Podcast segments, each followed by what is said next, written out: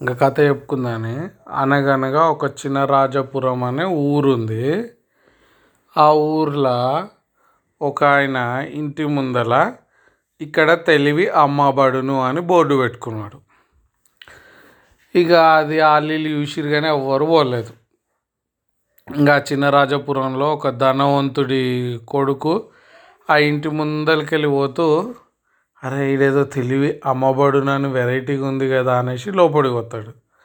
ఏంది కది గట్ల పెట్టిరు తెలివి అమ్మబడును అనేసి అని అంటే అవును మేము తెలివిని అదే వివేకాన్ని అమ్ముతాము అని అంటే ఏది నీ దగ్గర ఎంత తక్కువ పైసలలో వచ్చేది ఉంది మినిమం అంటే ఒక్క రూపాయి కూడా ఇస్తాం మేము తెలివి రెండు రూపాయలకి ఇస్తాం రెండు వేలకి ఇస్తాం లక్ష రూపాయలకి ఇస్తాం అని చెప్తాడు.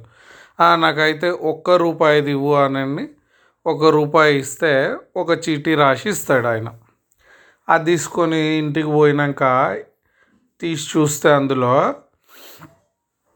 ఏమని ఉంటుందంటే బలవంతుల మధ్యలో గొడవల దూరొద్దు. ఎవరైనా ఇద్దరు బలవంతులు ఫైటింగ్ చేసుకుంటే అలా మధ్యలో దూరకుంటూ ఉండాలి అనేసి ఉంటుంది.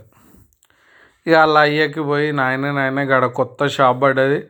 తెలివి అమ్మబడు నన్ను ఉంటే పోయినా ఆయన ఒక్క రూపాయి నుంచి లక్ష రూపాయల దాకా తెలివి అమ్ముతున్నాడంట. ఇగో నేను ఒక రూపాయి ఇచ్చి ఇగో తెచ్చుకున్న ముచ్చటంట ఆయన చూస్తాడు.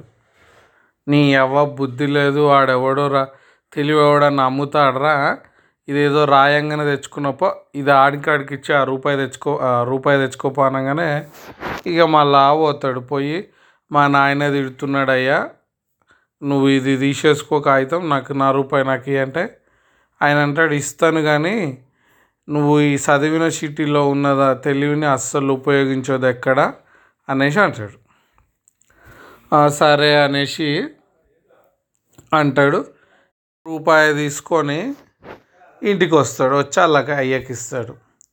ఇక రెండు మూడు రోజుల తర్వాత పక్క ఊర్లో మార్కెట్ అవుతుంటుంది ఆ మార్కెట్లకి ఒక పెద్ద రాజు ఆయన ఇద్దరు భార్యలు వస్తారు. వచ్చి అట్లా అని పోతే ఒక గోల్డ్ షాప్ ముందటికి వెళ్ళి పోతుంటే ఒక మంచి హారం కనిపిస్తుంది. అది ఇద్దరు భార్యలు చూస్తారు అనుకుంటారు మనసులో. అబ్బా నేను కొనాలి అనేసి. ఇంకొక ఆమె నేను కొనాలి అనుకుంటుంది. ఇక ఇంటికి పోయినాక వాళ్ళ పనులు ఉంటారు కదా ఆమె దగ్గర దాసీలు. ఇద్దరు వాళ్ళ దాసీలకి చెప్పి పైసలు ఇచ్చాగో పలానా షాప్లో బంగారం మంచి హారం ఉంది అది తీసుకురాపా అంటే ఇద్దరు వేరు వేరుగా ఒక్కసారి షాపుకు షాపుకి పోతారు.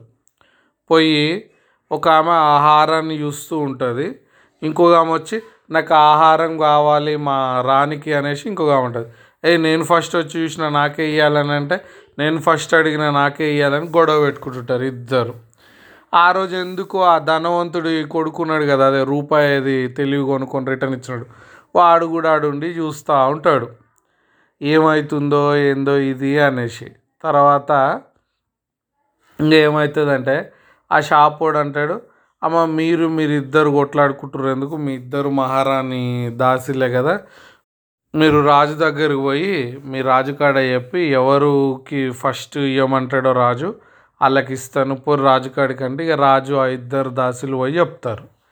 ఆ రాజుకి ఏం అర్థం కాదు ఎట్లా చెప్పాలని. అప్పుడు అయితే మరి దానికి ఎవరు సాక్ష్యం ఉన్నారు? ఆ షాపు వాడు కాకుండానంటే ఒకడు పోరడు ఉన్నాడు పలానా ఒక పోరడు ఉన్నాడు వాడు చూసిండు అని అంటే ఇక రాజు మళ్ళా తెల్లారి వాడిని పిలుస్తాడు. పిలుస్తూ పోయేటప్పుడు ఆడికి భయం అవుతుంది.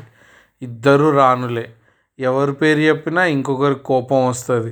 అయ్యో నేను ఊకనన్నా పోయినా ఎట్లా అనేసి అనుకుంటాడు.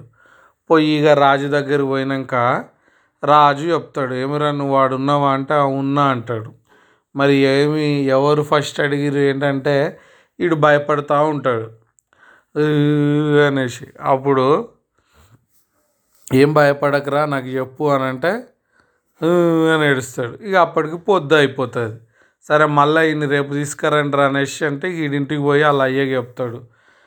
అయ్య పరిశాన్ అవుతాడు ఎట్లా బయటపడాలని సరే పో ఆ తెలివి అమ్మేటోని కాడికి పోయి వాడేమన్నా ఉపాయం చెప్తాడేమో అంటే ఈడు పోతాడు పోరడు పోతే వాడంటాడు ఈ ముచ్చటం తిని నీకు తాత్కాలికంగా ఇప్పటికిప్పుడు నువ్వు బయటపడాలంటే రెండు వందలు ఇస్తే సరిపోతుంది. లేదు శాశ్వతంగా బయటపడాలంటే రెండు వేలు ఇస్తే సరిపోతుంది. ఆ ఉపాయాన్ని అమలు చేయాలంటే లక్ష రూపాయలు పడతాయి అనేసి అంటాడు. అయితే వీడు ఆలోచించి సరే ఏమొద్దు. తాత్కాలికంగా దానికే పోతాను రెండు వందలు ఇస్తా అంటే ఇక అల్లయ్య దగ్గర పోయి రెండు వందలు అడుకొచ్చి ఇస్తాడు తీసుకొని పోతాడు చిట్టి. దాని మీద ఏమని ఉంటుందంటే పిచ్చివాడి సాక్ష్యానికి విలువ లేదు అని రాసి ఉంటుంది. ఇక వాడికి అర్థమైపోతుంది. పోయి రాజు దగ్గరకు పోయి బిత్తిరి బిత్తిరి వేస్తుంటాడు పిచ్చోడిలాగా. ఏ నీ అమ్మాయి వీడు పిచ్చోడు ఉన్నాడు వీడు మొన్న నిన్న అట్లే ఏడ్చిండు ఇవాళ కూడా ఏం చెప్పకుండా బిత్తిరి బిత్తిరి చేస్తుండు. పోనీది వదిలేరా ఆహారం లేదు ఏమి లేదు అనేసి తీర్పు చెప్పేస్తాడు. ఇక దాసులు ఇద్దరు పోయి రాణిలకు చెప్తే ఇక రాణిలకు కూడా బాగా కోపం వస్తుంది వాడిపైన వీడు కావాలని తెలివిగా యాక్టింగ్ చేసి తప్పించుకున్నాడు అనేసి.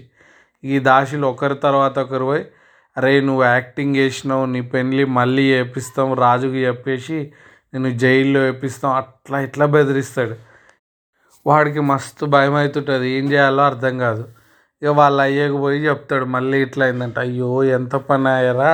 సరే పద నేను కూడా వస్తాను. ఇక తెలివి కళ్ళ తెలివి అమ్మేటోని కాడికి పోతారు ఇద్దరు కలిసి.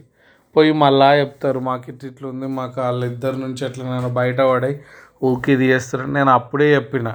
శాశ్వతంగా అయితే రెండు వేల ఇట్లా వెళ్ళిపోతుంది అనేసి మీరు వినకపోతుంది సరే ఇప్పటికైనా ఏం చేస్తారంటే నేను ఒకటి రాసిస్తా రెండు వేలు అవుతుంది లక్ష రూపాయలు అవుతుంది అని అంటే సరే ఎట్టయితుంది మేము ఆ గండం నుంచి బయటపడాలని అంటే సరే రెండు వేలు ఈరు నాకు అని తీసుకొని మళ్ళీ ఒక చిట్టి రాసిస్తాడు. పొయ్యాలి కొద్ది దూరం పోయినాక అది ఇప్పి చూసుకొని ఏముంటుందంటే ఆ హారం కొని రాజుకి ఇచ్చేయరు అని ఉంటుంది. వీళ్ళు మళ్ళీ పోయి వాళ్ళు రాణిలు ఏడనైతే చూసిరో ఆ హారం ఆ హారం ఉన్న షాపుకు పోయి పైసలు ఇచ్చి లక్ష రూపాయలు ఇచ్చి కొనుక్కొని తీసుకుపోయి రాజుకి ఇస్తారు. రాజు కూడా అబ్బా బల తెచ్చిర్రా అనేసి ఇద్దరు భార్యలను పిలిచి అడిగి ఇక వాళ్ళని వాళ్ళ బిడ్డకు ఒక ఆమెకి ఇచ్చేస్తారు. అదర్ర కథ.